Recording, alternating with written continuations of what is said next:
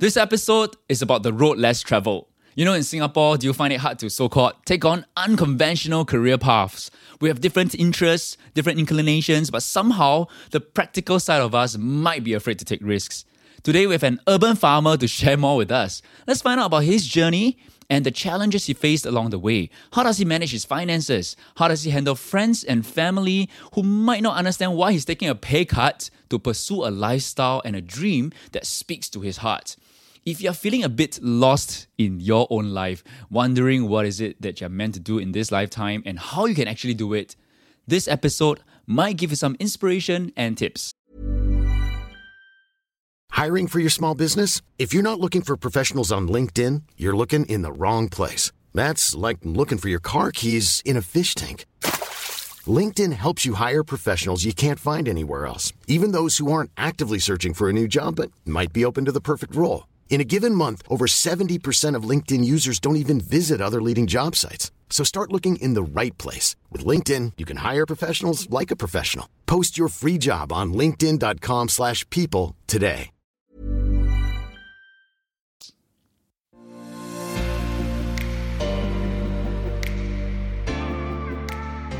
Hello, my name is Andrew, and welcome to another Chill with TFC episode. In this series, we talk to interesting people with relevant experience and insights to help us learn from their perspectives so that we can create the life we love and manage our finances well. My guest has years of experience in sustainable food production as an urban farmer. He helps businesses and individuals to be more sustainable through regenerating our food system. He's educating people, he's helping the world to be more green but not everybody can understand the path that he has taken. I mean, he has a degree in aerospace engineering, and right now he is a farmer. What's being a farmer like in Singapore? How do you jump in to pursue an unconventional path in life? Let's hear from Christopher Leow. Hi, Christopher. Hey, Andrew. Right, you've been on our other show. It's called our Entrepreneurship Show. And just to get our listeners of Chill with TFC up to speed about your background and to get us to know who you are, tell us a bit about your story and how did you become a farmer? I'm an urban farmer in mm. Singapore, something that's quite rare. So I, I definitely didn't plan to be a farmer. You know, many years ago, uh, I studied aerospace engineering and I slowly got interested in food. Happened to be working in a cafe during my uni days. And then bit by bit, I really got very, very immersed in this whole world of food and fell down a rabbit hole and wanted to find out how food was grown eventually. And so um, I did uh, travel. And at one point, I lived um, in a farm in Australia. And the experience of uh, living off grid actually that gave me a lot of inspiration to become a farmer. Tell us about what do you mean by living off grid? So this family, they had their own power, like using solar. They had their own rainwater collection they grew their own food. So imagine if there was a, a disaster or a blackout in the city, right? They'll still be chilling at home, having tea, and everything will be okay.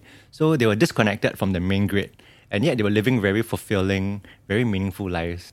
What led to the decision to move around? And did you chance upon this place in Australia that with this family that's living off grid by chance? So actually, um, it wasn't a instant decision. You know, I was a few years I had been in this no man's land or this uh, very gray area in my life where I knew that I didn't want to pursue engineering. And I was started being involved in, in, in the food industry, but I also felt like being a chef or a restaurant owner wasn't my thing. So um, I actually got very frustrated in Singapore and I decided to travel and just you know just just have no plans and really just see the world and get inspiration.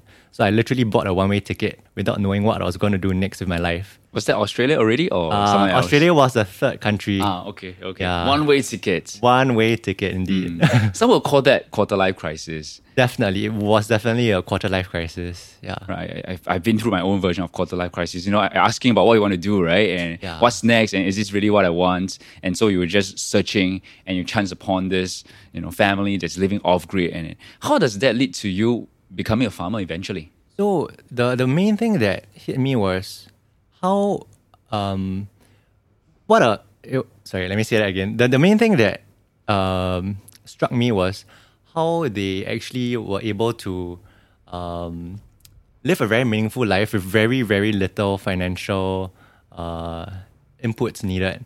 Basically, they grow their own food, they eat it, and done. End of story. Whereas I, I felt like in Singapore, there was this whole, a lot of fat. You know, you have to do a job that, you know, often you don't like to pay for a house, uh, buy food, uh, you know, spend a lot, a lot of money. And it was a lot of unnecessary things, and people often weren't very happy with life. So if I could be like them, you know, just go direct, have your basic needs covered, your accommodation and food covered. You can build your own house with your own hands, grow your own food. It's, that's made a lot. Sorry, it, it made a lot of sense. Mm, so did you immediately become a farmer when you came back to Singapore, or how does that work? Yeah, when I came back to Singapore, I started searching out to find people who are doing similar things. Um, and I did find them, and I started volunteering with different farms. However, again, I was pressured by the Singapore, you know, the so- social pressure of monetary needs, and I actually took a detour. I couldn't commit, or I didn't dare to commit myself fully into being a farmer. So for the next few years, I went back into food to do something with a slightly higher salary, and eventually, I I realized that you know what, I I'm just going to commit and just do this farming thing. The opportunity came up. The irony is that the pay for that for that job was a lot lower than uh, what I was offered many years ago. um, but still, at that point, I just knew, um, yeah, it was a thing for me that I had to do. Mm, you wanted Yeah. to try it out. Yeah. And in a committed way, not just like, you know, testing waters. Absolutely, Right. You yeah. plunge yourself into it, right? So what did your friends and family say? You mentioned there's the pressure of being in, back in Oh. this society, you know, choosing to be a farmer in Singapore. You know, it was it was really really uh, um, tough lah. Because if you go for any social gathering with your friends, they're always talking about What do you do? what do you do? Then always comparing the salaries and talking about the their BMW, how you know whose car is bigger and all that. So when it came to me, I was just always felt very shy. I just didn't know how to explain to them my lifestyle choice. They just gave me that look like they didn't understand. They're like, why why do you want to be so poor?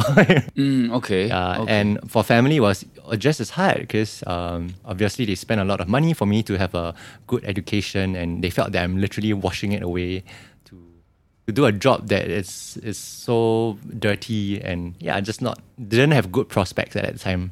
So yeah, it was a very very tough journey back then. Okay, so friends, family. Mm. Let me ask about the friends first, because I, I would think that uh, among friends, uh, this would be an interesting career choice. Uh, Well, if you're talking about talking about it in the Singaporean context, and I Mm. thought they might be more curious, you know, instead of like comparing like your wages, you know, how much money you're getting, that kind of thing.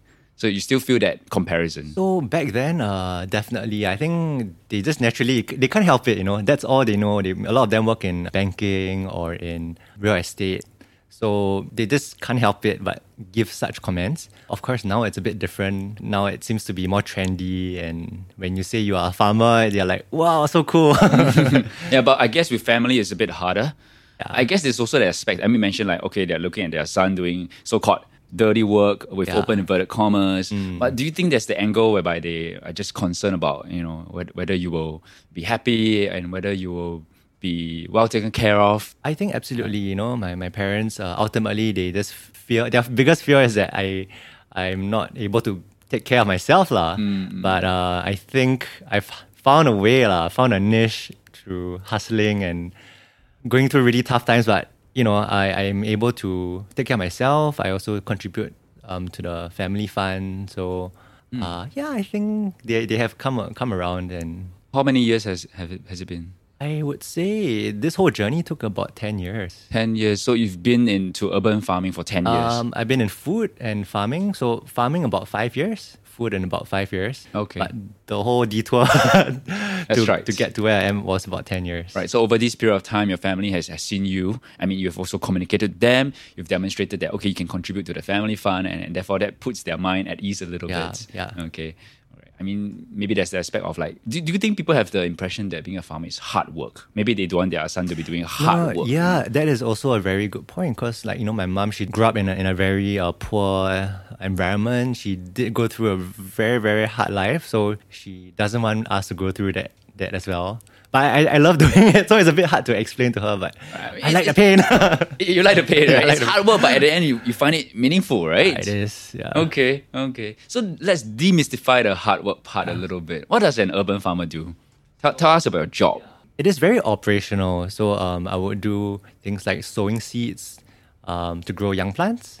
Uh, I would also do things like um, amending or improving the soil, you know, making compost or adding fertilizer to the soil to make it uh, better, and also be harvesting vegetables for restaurants or you know, in personal capacity for myself or family. That is essentially the the production side of urban farming. Now, I have also done other aspects of urban farming, like business development, you know, client-facing stuff, you know, going to offices and you know business meetings all the time.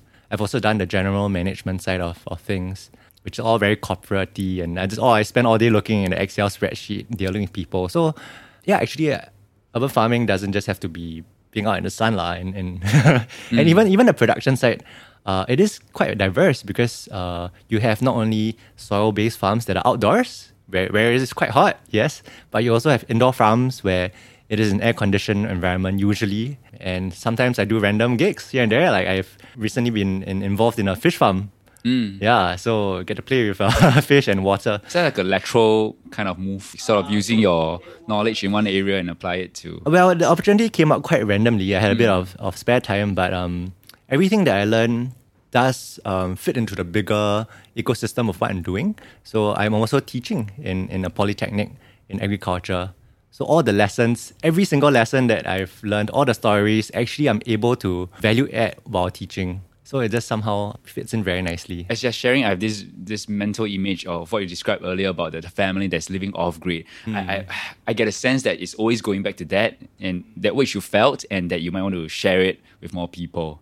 Yeah, exactly. The the values that I learned with that family, I think the one of the main ones is really about um, resiliency. You know, going through all these really really difficult situations. The the climate is always changing. Sometimes you get drought. Sometimes you get floods. But you still figure out a way to overcome these challenges. And I, the second value that I learned is just using your own hands and legs and your own abilities to carve your own future, to create your own success. And it's just it's just physically not accessible to get certain equipment or labor. So they just figure out how to do everything by themselves. Yeah, and that, that spirit I take with me in what I'm doing. And I feel like, mm. you know, as Singaporeans, maybe that's something that is lacking because maybe we, we don't go through enough tough tough times to to really ask ourselves, force ourselves to be more resilient and more um, resourceful.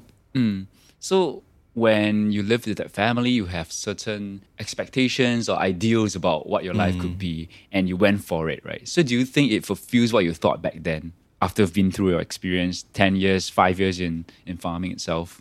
Yeah, I, I definitely can I can definitely always link back and feel like everything that I've learned back there, I'm definitely applying it now in, in a Singapore context. Because obviously I can't build my own house. It's not uh, physically possible. Uh, but the values that I've learned, I can apply it in in a in our local urban context. And maybe I can't grow food fully for myself, but I am doing it in a in a professional capacity. So yeah, it's very very transferable. And even though similarly, like people say, you you threw away your university degree, but no, I think a lot of the knowledge and the the thought process through learning it is also very applicable. Like as an engineer, you learn to create, innovate things, and optimize processes and systems. And in the same way, in a farm, that's the same thing you're always trying to do. You're always trying to optimize processes. I'm Sandra, and I'm just the professional your small business was looking for. But you didn't hire me because you didn't use LinkedIn jobs. LinkedIn has professionals you can't find anywhere else, including those who aren't actively looking for a new job but might be open to the perfect role, like me. In a given month, over 70% of LinkedIn users don't visit other leading job sites. So if you're not looking on LinkedIn, you'll miss out on great candidates like Sandra. Start hiring professionals like a professional. Post your free job on linkedin.com/people today. What do you think is the biggest lesson you've learned from this journey? One or two lessons, something that comes to mind. I spend a lot of time in nature and a lot of time uh, being able to observe nature. Something interesting is that in nature, death of something actually becomes life. So, for example, you see, let's say, a bird that has died. Immediately, it starts to decompose and it becomes food for the bacteria, the insects, and other uh, animals. And then in that same area where the where the bird has died, you, you- a new plant or grass will sprout, and it'll be much healthier. You know, so in our modern or Singapore life, that, that can be applied in so many aspects. Like if one opportunity closes, that doesn't mean the end. It just means it's an opportunity to start something new. You know, if you get retrenched, eh, try something new. You know, um, so so I don't look at the dying or something or the ending of something as something to fear anymore. I always look at how else can I use it as an opportunity, and what are the new opportunities that come out of this situation or crisis. Mm, that's a more on a deeper aspect of the kind of lessons that you've learned, right? Mm. And how do you think it affects the way you view life or your relationships with people around you? Uh, I think it's allowed me to have a more laid back approach because in Singapore we always love to plan, create contingencies, redundancies, like plan until you know, uh, and think of every single risk that might happen.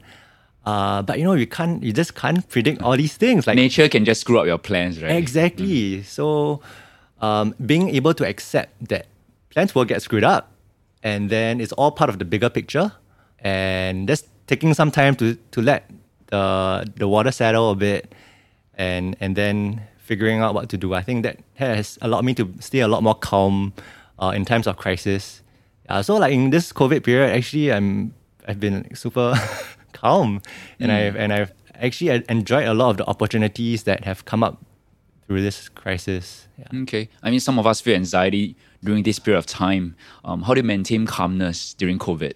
Mm, I felt that uh, that time being able to be by yourself allowed me to spend a lot of time to develop things that I would otherwise not have time to focus on. So I was able to do a lot of studying, do a lot of um, reading. Because I don't have distractions, I don't need to meet friends all the time, and it also allowed me to save money because your expenses drop so much. You don't, don't you don't go out anymore to have drinks or food. So it allowed me to focus internally to to work on my internal self, internal game. So I think that was was very helpful. Okay. You've shared your story on media and perhaps at some events where you, sh- you share more about the, your whole background as an urban farmer. Do people come up to you and say, you know, Christopher, I also want to take on a different path, you know, as compared to the, the traditional career paths that Singaporeans usually take? Uh, do people share that with you? Yeah, I'm, I'm fortunate that a few people have reached out to me and Okay. they did ask me, uh, How did you do it? how did I do it? Yeah, and they definitely could resonate in going through uh, maybe a job that they hate or they don't find meaningful anymore. And they also either have thoughts of pursuing something else, which they might not know what, what it is yet, or they already have something going on at the side, but they haven't really uh, fully jumped in or immersed themselves in. Mm, For those who have uh, an idea of what they might want to do, could you give us one or two examples? Yeah, so uh, there's this gentleman who he has he's an engineer by training, but his job requires him to do a lot of contractual stuff. He doesn't like, but you know the pay is pretty good, stable, um, and he has been doing a side uh, food business, importing uh, products from Taiwan, uh, and he's been doing a fairly decent job at it for three years. But he's only been devoting about a day a week uh, to do the, the side business The side gig, part time yeah, thing. side right? gig, part time, and uh, it's it is making money. It's not like it's not, and he has built a relatively good fan base. So he has already internally sort of think, thought maybe one day I might, you know, leave this job and, and do it, but He hasn't made the jump. hasn't made a jump. And then after speaking to me, um, what I what I advised was look, um, do the math and actually, are you able to have certain amount buffer for like two years, or, or rather calculate how much buffer you have if your existing savings, even touch wood, this side gig doesn't work out. How much time can you play with? And he did the math. He's like, oh, actually, I have about two years worth of buffer, and um, that means that yeah, if I, I can take this risk. So he is going to leave his job and uh, focus on that full time. And all he needed was just that, that little nudge lah. That little nudge and that little bit of reality because maybe we, we just have an idea that okay we're, we're, we're unsure about whether this will work out. But you gave him the idea to you know look at how much buffer you have. And for him two years was enough. They found out two years as a safety buffer. That's enough. What other advice do you have for them? If someone comes up to you and tell you you know i want to try something unconventional. What can i do? When people ask me that, a lot of times they also come with a very uh, practical, very Singaporean thing of Yes. I want to try something new and I want to make sure that I immediately succeed in this new thing that I'm going to try. And then I ask, so have you do you know exactly what you want to do yet, or you know, is there a reason why you're you're, you're pressurizing yourself? Uh, And and often you're like, oh yeah, actually I, I don't really know why I'm why I want to reach that success so quickly. So for people who don't know what they want to do yet, I would say first you need to experience many things before you even have an idea whether or not you like or don't like certain things. And it might be very unrealistic and might be putting a lot of pressure on yourself to expect certain level of success. And there's there's no real shortcut in this shortcuts in this world, right? To be good at something, you need to spend time to develop the skills and be good at it. So for people who don't really have an idea, my, my recommendation is to allocate some time and money and headspace to just explore. Right? This could be learning something by going for courses or traveling. Traveling is great, especially for me. It just opens up your your, your mind, you know. And manage your expecta- expectations for that. Like it's okay not to to find something out at the end of it, and maybe that that break was just what you needed in the end of it. But don't force yourself. And that's the first step. If and if you're lucky, if you do find something, then you can progress on to the next step, which is investing some time in developing the skills of the interests that you have found. Yeah, and and I think I expect that this journey was going to take uh, a few years to be good at something if you're lucky, three to five years to be competent and to be able to take it into a more serious level. And this can be done even at a site, as a side hustle. You know, you don't have to pressurize yourself to, to jump straight into it. Mm, yeah. It's not all in, right? It's not do or die, yeah. all or nothing. Right? Okay. How do you plan out your own path? Um, I think at the start it was definitely part of the youthful energy, just hit in and bashing through and making a lot of mistakes right now I'm at a stage where I feel like I've bashed enough and I want to focus my next part of my career on actually being good, actually being proficient in, in my craft. So for example, the next year I just want to focus on the actual technical skills of farming. I, I just started, I just did an online course on, you know, compost making and I have all the list of things that I want to study and practice uh, on all these technical skills. So I just want to be very, very focused because in the end goal, I, I kind of know what I want to do, which is to help people build and design farms. So in order to do that, I need certain level of competency and skills. Okay, so I see sort of a path that yeah. we can take if mm. you want to take an unconventional path mm. in Singapore, right? You, mentioned find out what you want first, go explore, yeah. and if you have an have a rough idea of what you want, go try it out test it out. You don't have to go all in. And if you're like the gentleman who started a food business, who, who was an engineer, and what he did was uh, he he went to do the sums and realized that, okay, I have two years buffer, I can go give it a shot. So then that's where you can expand a bit more. You yourself, you've done it for five years, and that's where you're looking at the next thing right now, building up your skills, being more proficient. Right. So using that the gentleman's example of managing his finances, looking at his financial situation, right? Uh, how did you manage your finances?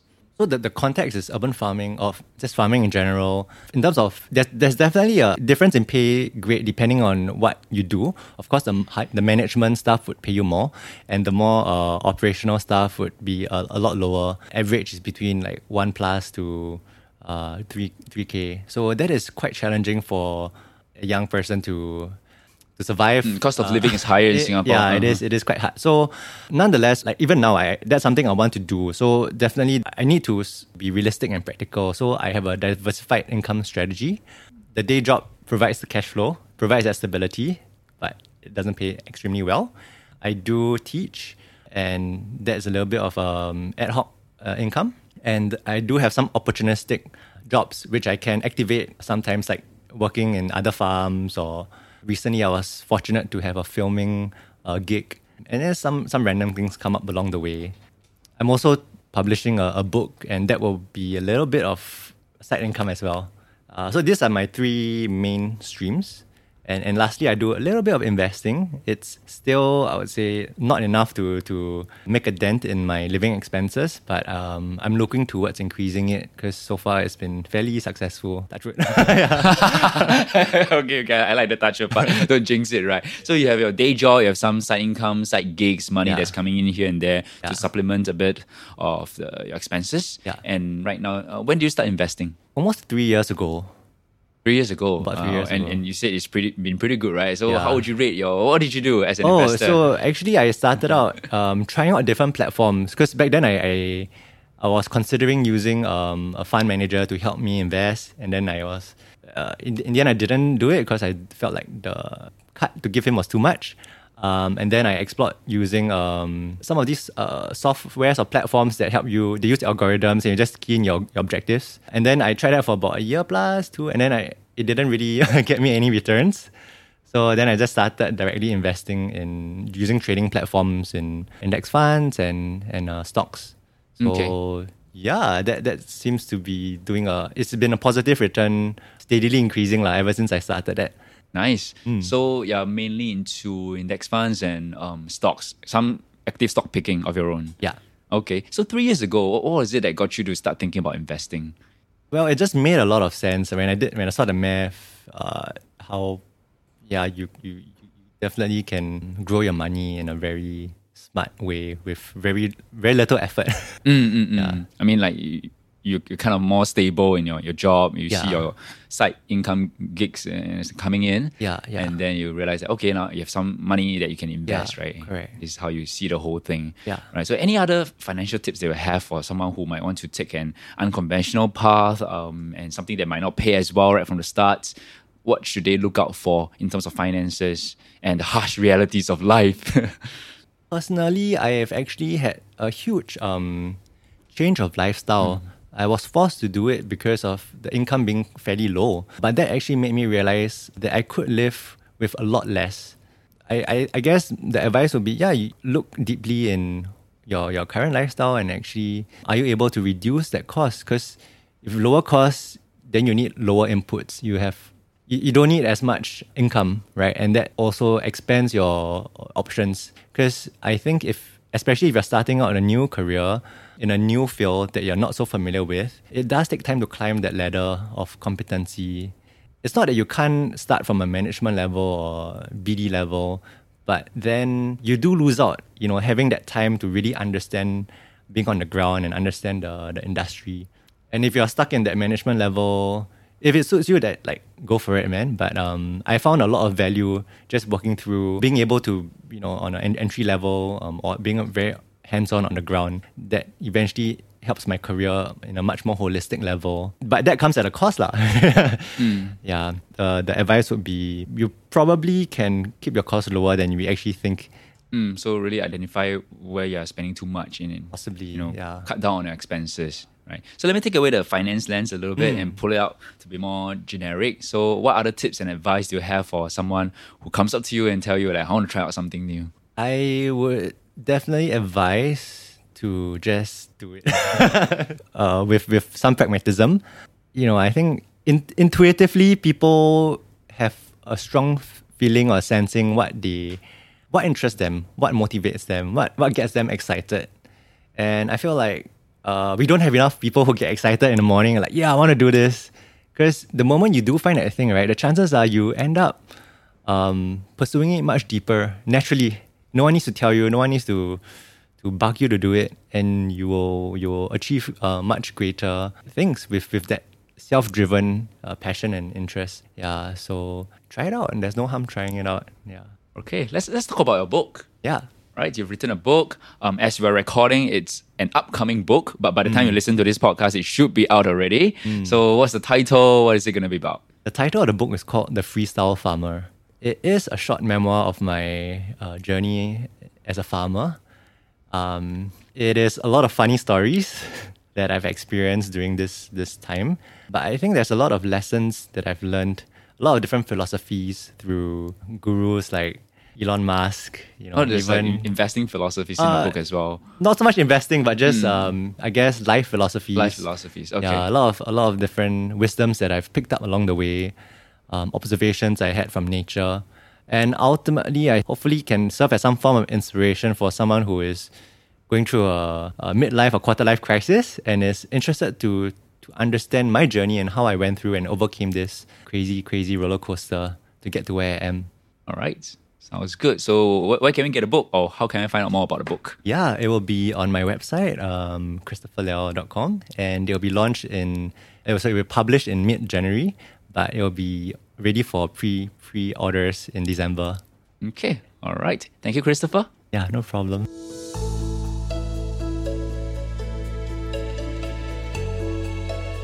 Thank Thank you for listening all the way here. Stay after this outro because usually we have some bonus content right at the end. It's like the end credit scene of a movie. But before that, I hope you've learned something useful today. If you like more of this content, join our Telegram group, follow us on social media, sign up for our newsletter. For all this and more, check out thefinancialcoconut.com. My name is Andrew. Stay tuned for the next episode of Chill with the Financial Coconut. We do have three questions that we ask every guest. Yeah. So, uh, my first question for you would be What is one of your core life principles? One of my core life principles is to be like water. it's a it's a very Lao Tzu Bruce Lee. Bruce Lee philosophy. So the thing about water is water flows um, through the path of least resistance, and water is very soft. And often when you come to uh, challenges, like you meet a rock or something like fire, it's very hard, very hot. People's natural instinct is to clash against it or try to overcome it with ego and with power. But I found that um, just being soft and you know working around the constraints that seems to be a lot more effective uh, in dealing with life's challenges. Yeah. So personally, I think my, my personality as well is is quite calm, and and I, I find that being able to approach all sorts of situations in a calm manner does allow me to make better decisions. Okay, be like water. Yeah. You're quite adaptable. Second question for you What is one piece of financial advice that you think should be shared more often? Actually, this lessons by Ray Dalio, I have his book Principles. Um, it talks about understanding the financial market as a system, how it you know it goes in like peaks and troughs. Uh, it is it moves in cycles, and I think understanding things of in a system level, which is similar to to how I observe nature. Mm, it's a parallel to your death and life. Very much, yeah. Yeah. I mean, in nature, things grow and then they, it comes to a decline and then it grows again. It it just allows you to not make snappy decisions and being able to to see the big picture. And that, that also influences like how I, I choose to invest by understanding this philosophy. Well, that's, that's interesting. I- I'd like to ask a Mm. Follow up question on that. So, I mean, given your background and your philosophy on life and reading Mm. Ray Dalio, so tell us more about how all of these influences your the way you invest. Because I'm, I'm mostly doing stocks, so I definitely am looking for something to go on a on a Something that grows like grows, yeah, like a plant. yeah. right. I'm looking for that that, that rise, right? So, um, I look at industries that are up and coming. I think in the next say five to ten years. So, for example, I think tech is one area that is definitely um, moving, and and I in a, in a similar nature way, or ecosystem way, I don't just invest in in companies that are doing the actual things, but I also invest in the companies that are supporting the companies that are doing the cool stuff. So if you're a Bitcoin company, I invest in the companies that are supporting them, like people who are producing hardware for all these guys to fight it out. Because no matter what, they will still be producing. So I look at uh, the broader ecosystem of of uh, industries. Um, and of course, then when it starts to decline, uh, that's where I, I need to, when I haven't done it enough research yet, but Ray's strategy is to, uh, in his all weather portfolio, right, is to get uh, bonds to buffer the, the decline. So both ways you are ready for that. Yeah. Right. You see how all the things are interconnected. Exactly. As with nature. Exactly. Okay. My last question for you today What is one area of your life that you're giving additional focus right now? I think being very mindful um, that life is not just about work. So I have this personal philosophy that there are three main areas uh, in life, which is career, uh, relationships, and self, which includes like well-being, how you feel every day. So my objective is to be as balanced as- I can in these three areas. And I think it's a daily practice to to be aware of where I'm putting too much uh, in in one area, and if it's affecting the others, I need to just in the same way you what you call it, rebalance your portfolio. In the same way, I'm trying to rebalance my life uh, in, a, in a constant daily practice. Thank you, Christopher. Yeah, pleasure. Thank you.